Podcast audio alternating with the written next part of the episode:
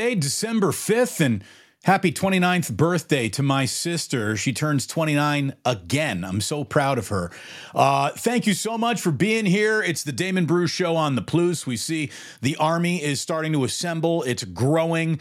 Um, yesterday, just happened to be the largest viewed date in the history of this channel. And the fact that that's happening without me doing like live post games of a game that just went final means it's really kicking in. And I thank all of you for that very, very much. Download the Damon Bruce Show podcast wherever you get your podcasts. And as always, please like and subscribe. It's great to have you here on YouTube. Uh, it grows, it grows. So today, I probably stunted my growth because I came up with a Shohei Ohtani thumbnail. And look, Shohei Ohtani's a big deal, but baseball, in comparison to football, just isn't the big deal that it used to be, right? I mean, football is king, and we all know that. But we got to start today with a little attention being paid to the Shohei Ohtani sweepstakes because it really is one of the most important stories in sports going on right now. And a lot of people think that we could have conclusion to this story by the end of this week. Um, as if out of nowhere, the Toronto Blue Jays have entered the chat. How about that? The Toronto Blue Jays, by all reports, are making great overtures and possibly inroads to be the team that lands Shohei Ohtani, the most sought after free agent in baseball since Alex Rodriguez. I mean, is that fair? It feels about right, right? I mean, this is as big of a name, as big of a draw, as big as a casual fan leaning forward player that any team could go out there and sign. Ohtani not only brings a level of excellence to the plate with him or to the mound with him when he is ready to pitch once again, he is a reigning MVP, and he also brings an entire country Japan comes along with Shohei Ohtani. The riches and spoils that are waiting for the winner of the Ohtani sweepstakes are incredibly significant. We'll talk about how that relates to the Giants in just a minute. But Ohtani told all teams, anyone who was out there listening to Team Ohtani, that when we come talk to you, we don't want to see it in the headlines. We want this done quietly which, you know, of course, Major League Baseball, which could use any and all offseason attention possible, has this incredibly important story being muted by the man at the center of it. And no one who is about to try to do business with Shohei Ohtani wants to piss off Team Ohtani by going public. So, you know, the joke today is now that this Toronto Blue Jays news is kind of out, like which GM leaked that? Maybe Farhan is saying the Toronto Blue Jays are interested because I think it could help the Giants' chances. What are the Giants' chances? I don't know.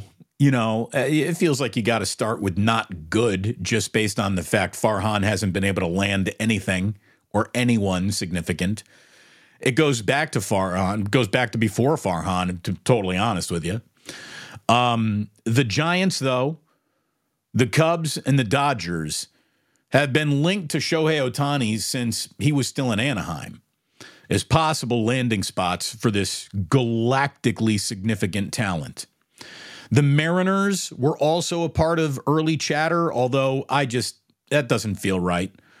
Now the Blue Jays, like, look, Baseball honestly can't afford to have Shohei Ohtani in Toronto any more than it could afford to have him wasting away in Anaheim. Now, the Blue Jays are a much more competitive outfit than the Anaheim Angels. I'll give them that. I respect the Toronto Blue Jays and the moves that they make and the club that they have and the franchise that is up there. And Toronto, maybe the most underrated city in the hemisphere. Toronto is an awesome town. Great town, beautiful town, clean town, very international, great food, lots of culture. Toronto's a fantastic place, but it's in another country. And that's not what baseball needs. It's not where baseball needs Shohei Ohtani.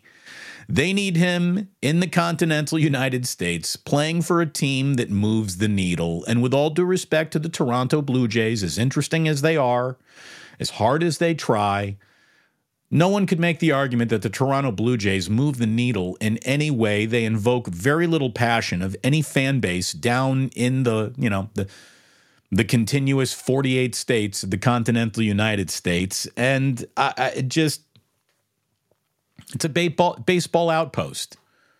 It's a baseball outpost. With all due respect, the Toronto Blue Jays are not your game of the week, your Sunday night game of the week but for the fact they might be playing the Yankees or the Red Sox, who are the reason why the Toronto Blue Jays are now being featured in whatever game of the week they're they just happen to be the opponent for some other team that draws a bigger audience with.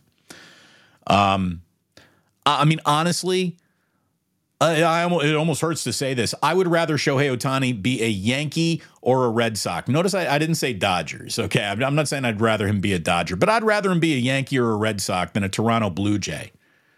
I'd rather him be a Chicago White Sox than a, a Toronto Blue Jay, even though you'd be going to the team that matters the least in Chicago by far. You know, uh, as someone who grew up rooting for the Cubs, obviously very interesting if he ends up there. I watch a lot of Cubs baseball. A lot of you probably don't watch as much as I do. And that brings us to the fact that Baseball needs Ohtani on a team that matters to Major League Baseball, that matters to the casual fan, that will bring in more viewers than any Toronto Blue Jay game could ever deliver. This is why the San Francisco Giants honestly need Shohei Ohtani more than he needs them. You know, you can actually feel it.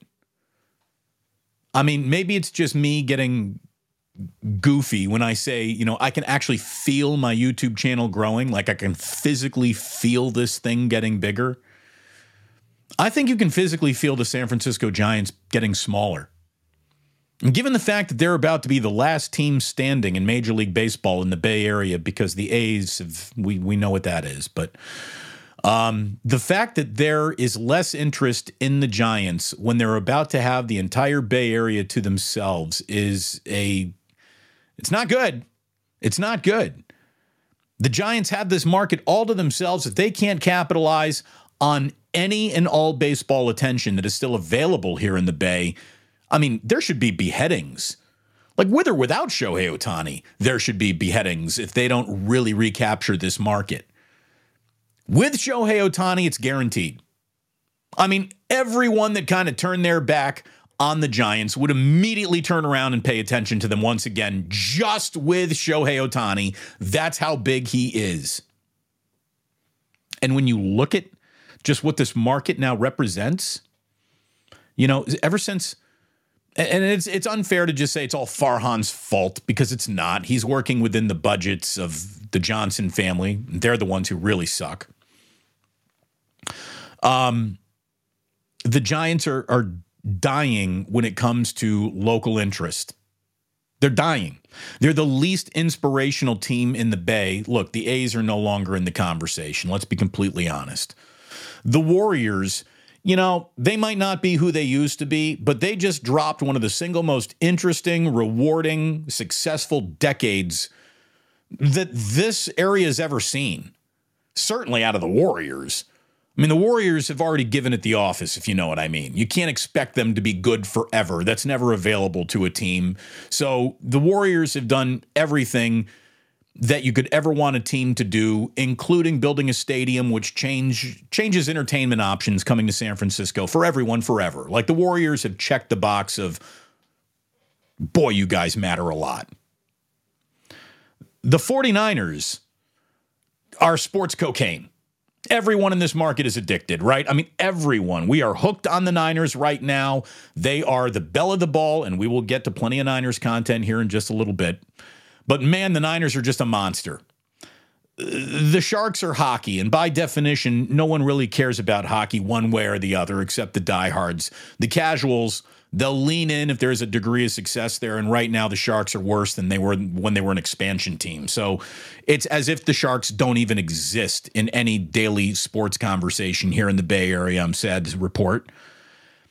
Cal and Stanford, let's be honest, Cal and Stanford could cease and desist any and all sports or just totally vanish altogether. And it would take a few months before people even realized it. That's how little they mean to the conversation. So the Giants are going to have the summer all to themselves. What are they going to do with it? Are they going to continue to lose interest? Are they going to continue to lose ratings? Are they going to continue to see attendance drop? Or will they land Shohei Ohtani and change everything to the point where that place is a nearly nightly sellout again and everyone's leaning forward for this guy's at bats? Talking about, do you think he's going to pitch later in the year, next year, coming off of Tommy John? I mean, it would just be there, there is no greater investment the San Francisco Giants could make to increase interest outside of cloning 20 years ago Barry Bonds. And even Shohei Ohtani is going to be more likable than that guy. So let's see what happens. But the single biggest baseball free agent prize among them in our lifetime is available for whoever is able to convince Shohei this is the money you want and this is the situation you want. Giants, they got money to spend. Do they have the situation that Shohei wants? That's a big question. The one advantage that I think the Giants would have in this is Farhan is enough of a daily tinkerer, especially to a pitching rotation, that they could accommodate Ohtani the pitcher, when he reemerges as a pitcher, as good as any team in baseball in terms of working around a five and a half, six man rotation. I mean, God, they were down to a man and a half rotation, so they get really creative when they have to. Um, but l- let's see what happens. Everyone's leaning forward, thinking this could be the week we get some conclusion to the Shohei Ohtani sweepstakes. Before we go any further, let's say Ike is doing his job to land Shohei Ohtani. He's offered the man naming rights to his restaurant. What more do you want? If Shohei Ohtani signs, he's not getting a sandwich. He can go on the marquee, according to Ike, getting on TMZ, just jumping all over opportunities to get get get the the brand out there. Ike getting his brand out there right here on the Plus every day means so much to us. Thank you, Ike, for all the support. Thank you for trying to land Shohei Ohtani as hard as any as any. There, there's no sandwich shop in America working harder to land Shohei Ohtani than Ike's and uh, you need to go into Ike's and try the sandwich and realize um, they're all freaking delicious. And Shohei would be nuts to not take that end of the deal. Download the Ike's Rewards app. Start eating your way towards free sandwiches today. I want to thank Dr. Paul Hughes for being a sponsor here on the Plus. This man has made my knees younger. He has made me more agile. I can bend down without crying on the inside because my knees are screaming at me. Cellular replacement options as opposed to surgery are what he specializes in. Go to orthopedicsurgeries.com to learn more about Dr. Paul Hughes. His offices are in Burlingame. Everything you need to contact him for a consultation is right there. If you got joint pain, knee pain, shoulder pain, elbow pain, go talk to Dr. Paul. Do it. You'll be happy that you did. Uh, if you are having a pain gambling your, uh, your your your your heart away in sports or in a casino, and you want an easier place to do that, go to mybookie.ag. Use promo code Damon when you sign up for a 50% deposit match up to $1,000. They have all the sports, odds, and props that you could ever want and a fully functioning casino. Go check it out yourself, mybookie.ag. And today, I am wearing an Oakland Oaks t shirt this awesome logo, this cool t shirt that you're not going to find anywhere else other than Jax in San Francisco, the brick and mortars on Chestnut Street. If you shop online, it's You can take care of every single sports fan that you have on your holiday shopping list going to jaxsf.com. Coolest t shirts you're ever going to see, vintage, awesome stuff. Awesome stuff, exclusive to Jax. Use Damon Bruce 10 upon checkout to get 10% off your order. There you go. We've taken care of the sponsors. We've talked about Shohei. Now, let's get into why most of you are here in the first place, and that's for some of the best Niners coverage. Hopefully, you're going to get anywhere. Let me begin with a final message to Eagles fans because boy, have they jumped into chat rooms, have they jumped into uh, comments and mentions and all sorts of, you know, there, there are some really good Eagles fans who are like, wow, that was a really impressive. You just whipped our butt performance by the 49ers and tip of the cap, and hopefully we'll see you down the road. There are other Eagles fans who all of a sudden had pivoted to, oh, it's just one game. You haven't won anything as if they're the defending Super Bowl champions as if they won anything other than the NFC. Um, which is impressive, let's be honest. But you're not Super Bowl champions. Don't act around like you got the belt and everybody wants it. But a lot of Eagles fans do that. There, you know, there's some great fans there, and there's some absolute fucking blowhards. And the blowhards are saying, you know, almost in unison, it's just one game. We'll see you back here in January. Well, here's my final message to Eagles fans coming off that 49ers evisceration of your franchise.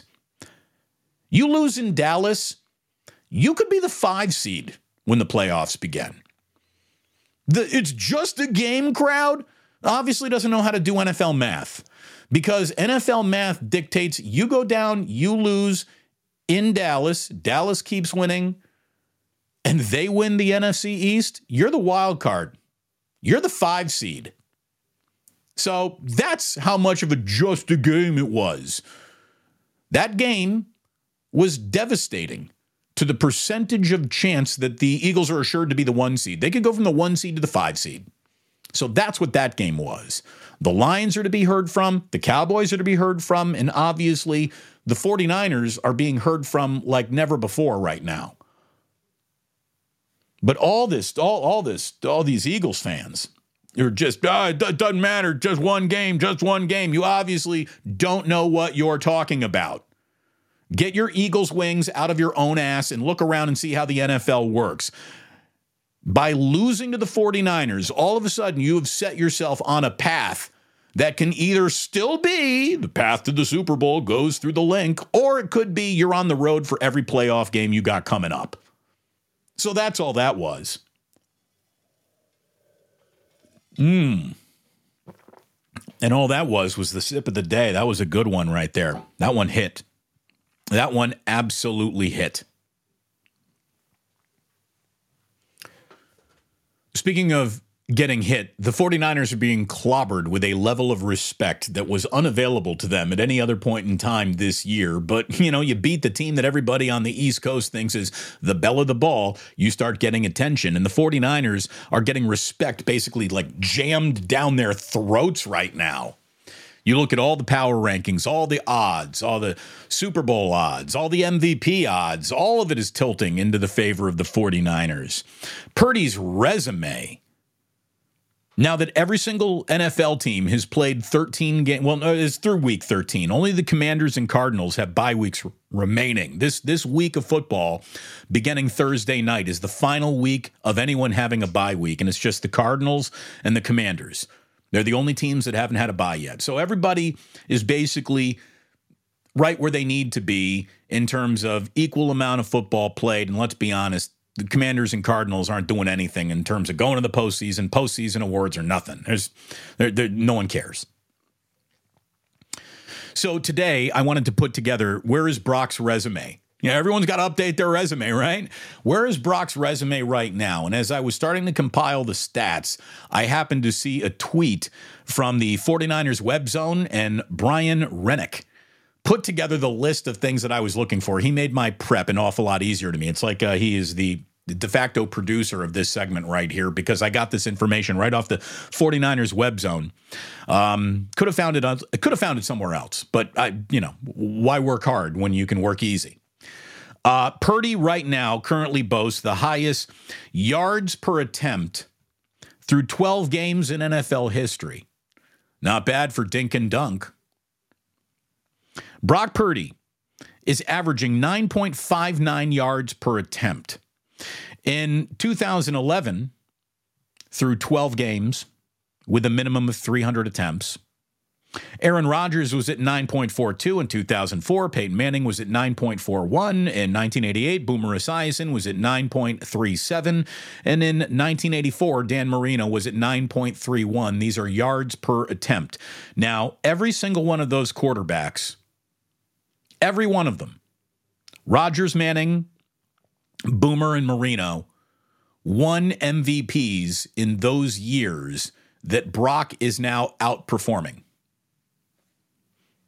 So when you want to hear, you know, the crowd tell you all these reasons why Brock couldn't be the MVP, shouldn't be the MVP, there is absolutely established precedent that anyone who does what he is doing has won the MVP.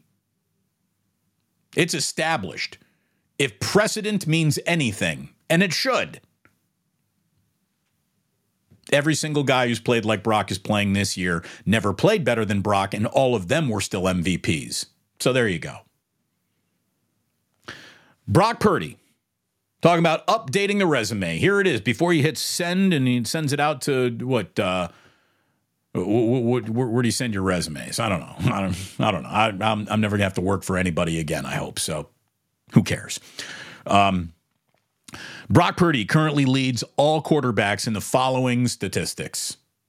Passer rating, yards per attempt, yards per completed pass, adjusted adjusted yards per attempt, net yards per attempt, adjusted net yards per attempt, completion percentage, touchdown percentage, QBR, passer rating success, expected points added per drop back, and total EPA, expected points added. The only two categories he doesn't lead the NFL in right now are passing yards very impressive at CJ Stroud in his rookie year. And passing touchdowns, that's Dak Prescott in Dallas. And those two stats, yards and touchdowns, were deemed not good enough to evaluate who should be MVP. That's why all this advanced metric nonsense was invented in the first place. You know, the the passing yards and touchdowns got turned into batting average and RBI in Major League Baseball. Like if you're if you're just talking about those as the stats that matter, there's a whole list of other stats that no no no, no these matter more. Well, and all the stuff that everybody who thinks about football agrees on matters more than just passing yards and touchdowns in the right way to evaluate who's the best quarterback out here Purdy leads in 1, 2, 3, 4, 5, 6, 7, 8, 9, 10, 11, 12 categories that matter more than the two categories that he doesn't lead in. And he is right up there on the list of who is leading in those two categories. Uh, he's got like three, four fewer touchdowns than Dak. He's seventh in the NFL in passing yards, I think. So, I mean, he's right in those conversations too. Guy's freaking incredible. He's put up un. How about that? I want. I don't want to say he's putting up unprecedented numbers because he's putting up numbers that have been preceded by MVP award winners every time that they've done it. Now I can already hear Nick Wright. I can already hear Nick Wright saying the following Brock Purdy's yards and everything he does doesn't matter because it's all these YAC yards doing the legwork for all of this statistical accomplishment. Kyle Shanahan draws up his production as much as Brock generates it. Okay, well, let's examine that. A producer for Niners Nation at KP Show produced the following I thought this was really interesting. If your argument is that Purdy's stats have been padded with yards after catch production, and that is the genesis of his success, you're ignoring history. You're completely ignoring history. And this should hit Nick Wright, right, right in the gabagools. Okay? 48.5% of Purdy's passing yards this season have come after the catch. The average yards after catch for the past 10 MVP quarterbacks was 48%. Again, Brock Purdy's at 48.5%. So if 48% of yards after catch was good enough for the last 10 MVP award winners at quarterback, why why is 48.5% a cannot go beyond it measurement for Brock Purdy. And again, I can already hear Nick Wright saying, well, Patrick Mahomes, Patrick Mahomes, Patrick Mahomes, Patrick Mahomes. Patrick Mahomes was at 54% last year. 54% of Patrick Mahomes' yardage were yards after catch, more than Brock Purdy's are this year. There is no retreating point for any argument if your argument is being presented as what Brock Purdy isn't. What Brock Purdy is, is historically and measurably about to be the runaway MVP of this league to the border. I mean, to the point where this shit could get unanimous when it's all said and done. Those are the kind of numbers that he's producing. And if you want to say, well, I'm not into numbers and stats, I'm going to go to the naked eye test. You watching these games or not? This guy passes the naked eye test. If you want to ignore all the numbers and if you want to ignore the naked eye test and just lean into the numbers, the resume equals the 49ers are probably going to win the Super Bowl if he stays healthy. That's what we're looking at. Now, there's a lot of football between now and then. I will always come back to the fact that none of this will ever be easy. Anyone, like I even saw a Pro Football Focus, shame on them saying, like, if the 49ers stay healthy, they're easily winning the Super Bowl. There are no easy Super Bowls. It just, that, that, that does not exist. Does not exist. Okay? So, people need to calm down on that just a little bit. But man, this guy's been extraordinary. Absolutely extraordinary performer naked eye, statistics, advanced stats, measurements, all the things that you think might, you, you look at all this, it's going to disqualify Brock Purdy, and you're like, oh, he's number one in every single category that really matters in modern football evaluation. So there's no retreating point for those who are standing on the he can't do it hill. They have died on that hill, their credibility dies with them. Having said all that, it really does feel like the team that wins the Super Bowl might be the last team with a healthy quarterback. Good God. Another quarterback injured on Monday Night Football. First of all, the Jaguars can't be losing overtime games at home and stay in the contender conversation. I don't care what the record is. You it's it's you can't be losing at home in December in overtime against the team that came in with a backup quarterback who by the way um, Jake Browning last night was 32 of 37 for 354 yards, a touchdown, no interceptions, and he ran for 22 yards and another touchdown. At, what point would we pivot to the Joe Burrow as just a product of uh, uh of the situation that he's in? Because the Bengal situation seems pretty damn good, doesn't it? Jake Browning is putting up these numbers. Did you see who came running in for Trevor Lawrence? When he went down with an ankle injury?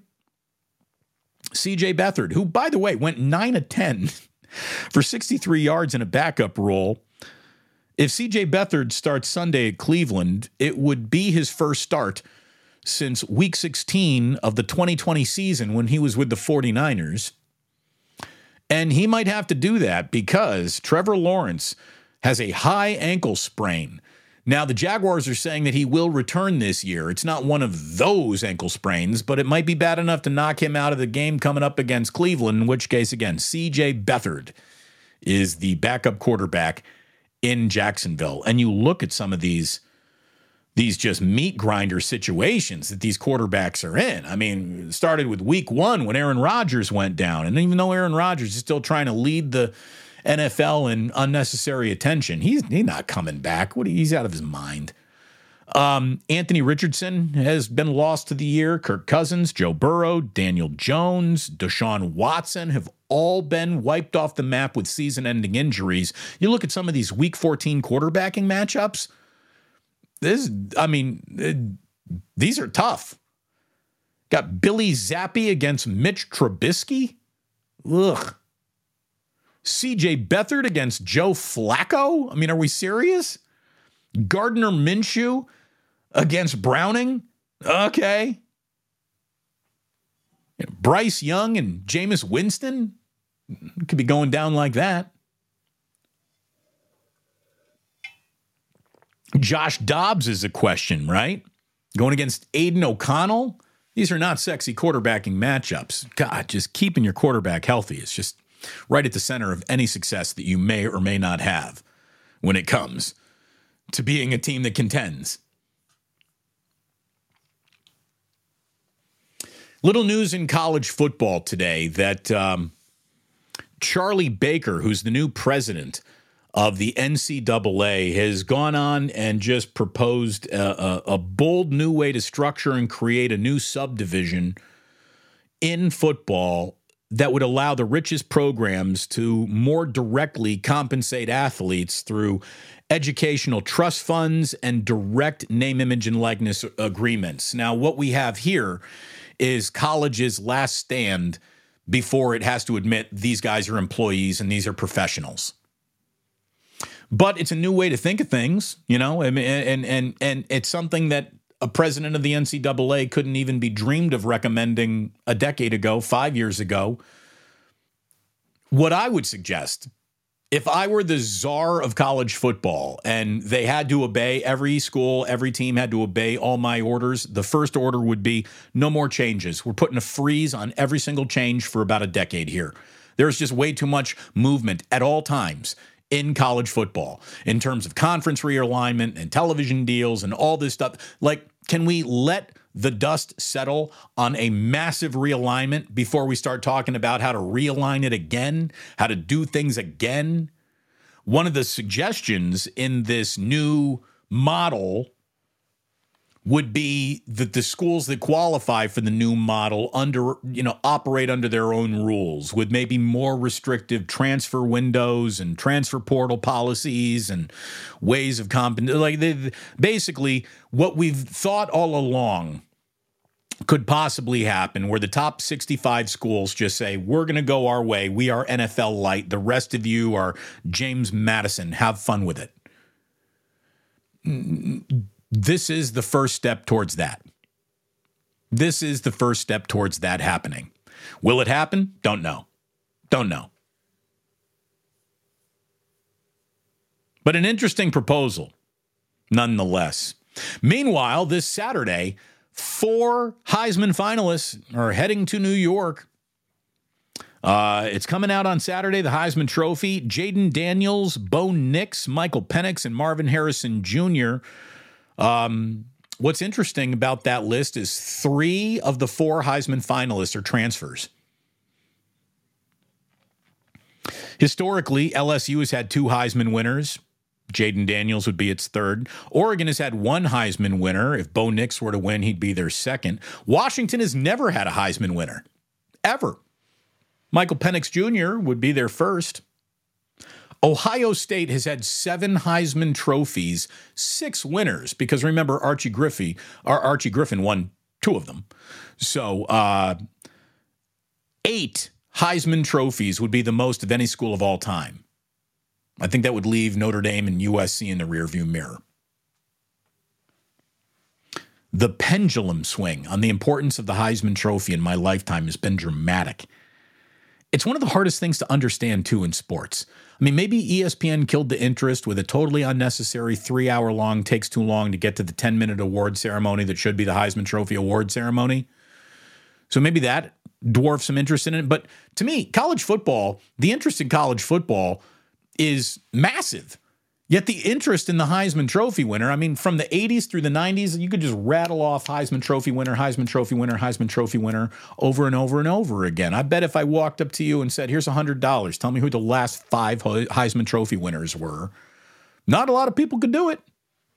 Even people who claim to be college football fans. The Heisman Trophy just does not mean what it used to mean. Like, I'm not surprised that Major League Baseball's postseason awards mean less now than ever before because baseball means less now than ever before. But college football, you couldn't make that argument. College football means an awful lot in this country, yet the Heisman doesn't feel like it has kept pace with that interest. I don't know why. I can't explain it. So there you go. We're about to hop into Club Plus. We invite you to stick around and join us, but I do want to share with you just a, uh, some some good news because the growth of this channel is directly related to you. And I thank you. And this isn't my success, this is our success because this is a true community that comes together day after day after day, Monday through Friday, and on weekends too and you've been clicking on and watching my videos at a record number to the point where, again, yesterday was the single most viewed day in the history of this channel. I'm not much of a uh, statistical analysis guy when it comes to, uh, you know, how you doing from one quarter to the next. I, I'm not a business numbers guy, but as someone who's not a business numbers guy, I can tell you that over the last 28 days, this channel's viewership is up over 682%. Um, I'm not much of a math guy, but even I know up 682% is pretty good. We're over a million views now for this channel. It continues to grow. The podcast continues to grow. And I just wanted to say thank you again to all of you. If you're new in here, please hit like and subscribe. It is wonderful to have you here. Thank you for being here. You could choose to spend your time in a lot of places on YouTube, but you're coming here. Again, my numbers in comparison to the biggest channels on YouTube, these are all still very humble numbers, nothing to brag about. But man, we're still at our humble beginnings. And I appreciate everyone who has leaned into this. So hit like, hit subscribe. We are at 12.7 thousand subscribers at this point. And I thank you all so very, very much for the, like I said, a level of growth that I can actually kind of feel. I can feel it happening. It's not just, oh, I can see it. I can actually feel it getting bigger. And I thank all of you very, very much for doing that. So we're going to hop into Club Plus here. If you are among the initiated, you know how this goes. If you're new here, it's about to get a little weird. It's about to turn into a nightclub, but you know, nightclub in the middle of the day, why not? Who else is doing that? I don't know if anybody else is doing. It. I don't know if anybody else would even want to do that. But if you're listening on the podcast, this is where we say goodbye and we say thank you and we remind you that sports don't build character, they reveal it. And like that, whew, he is gone.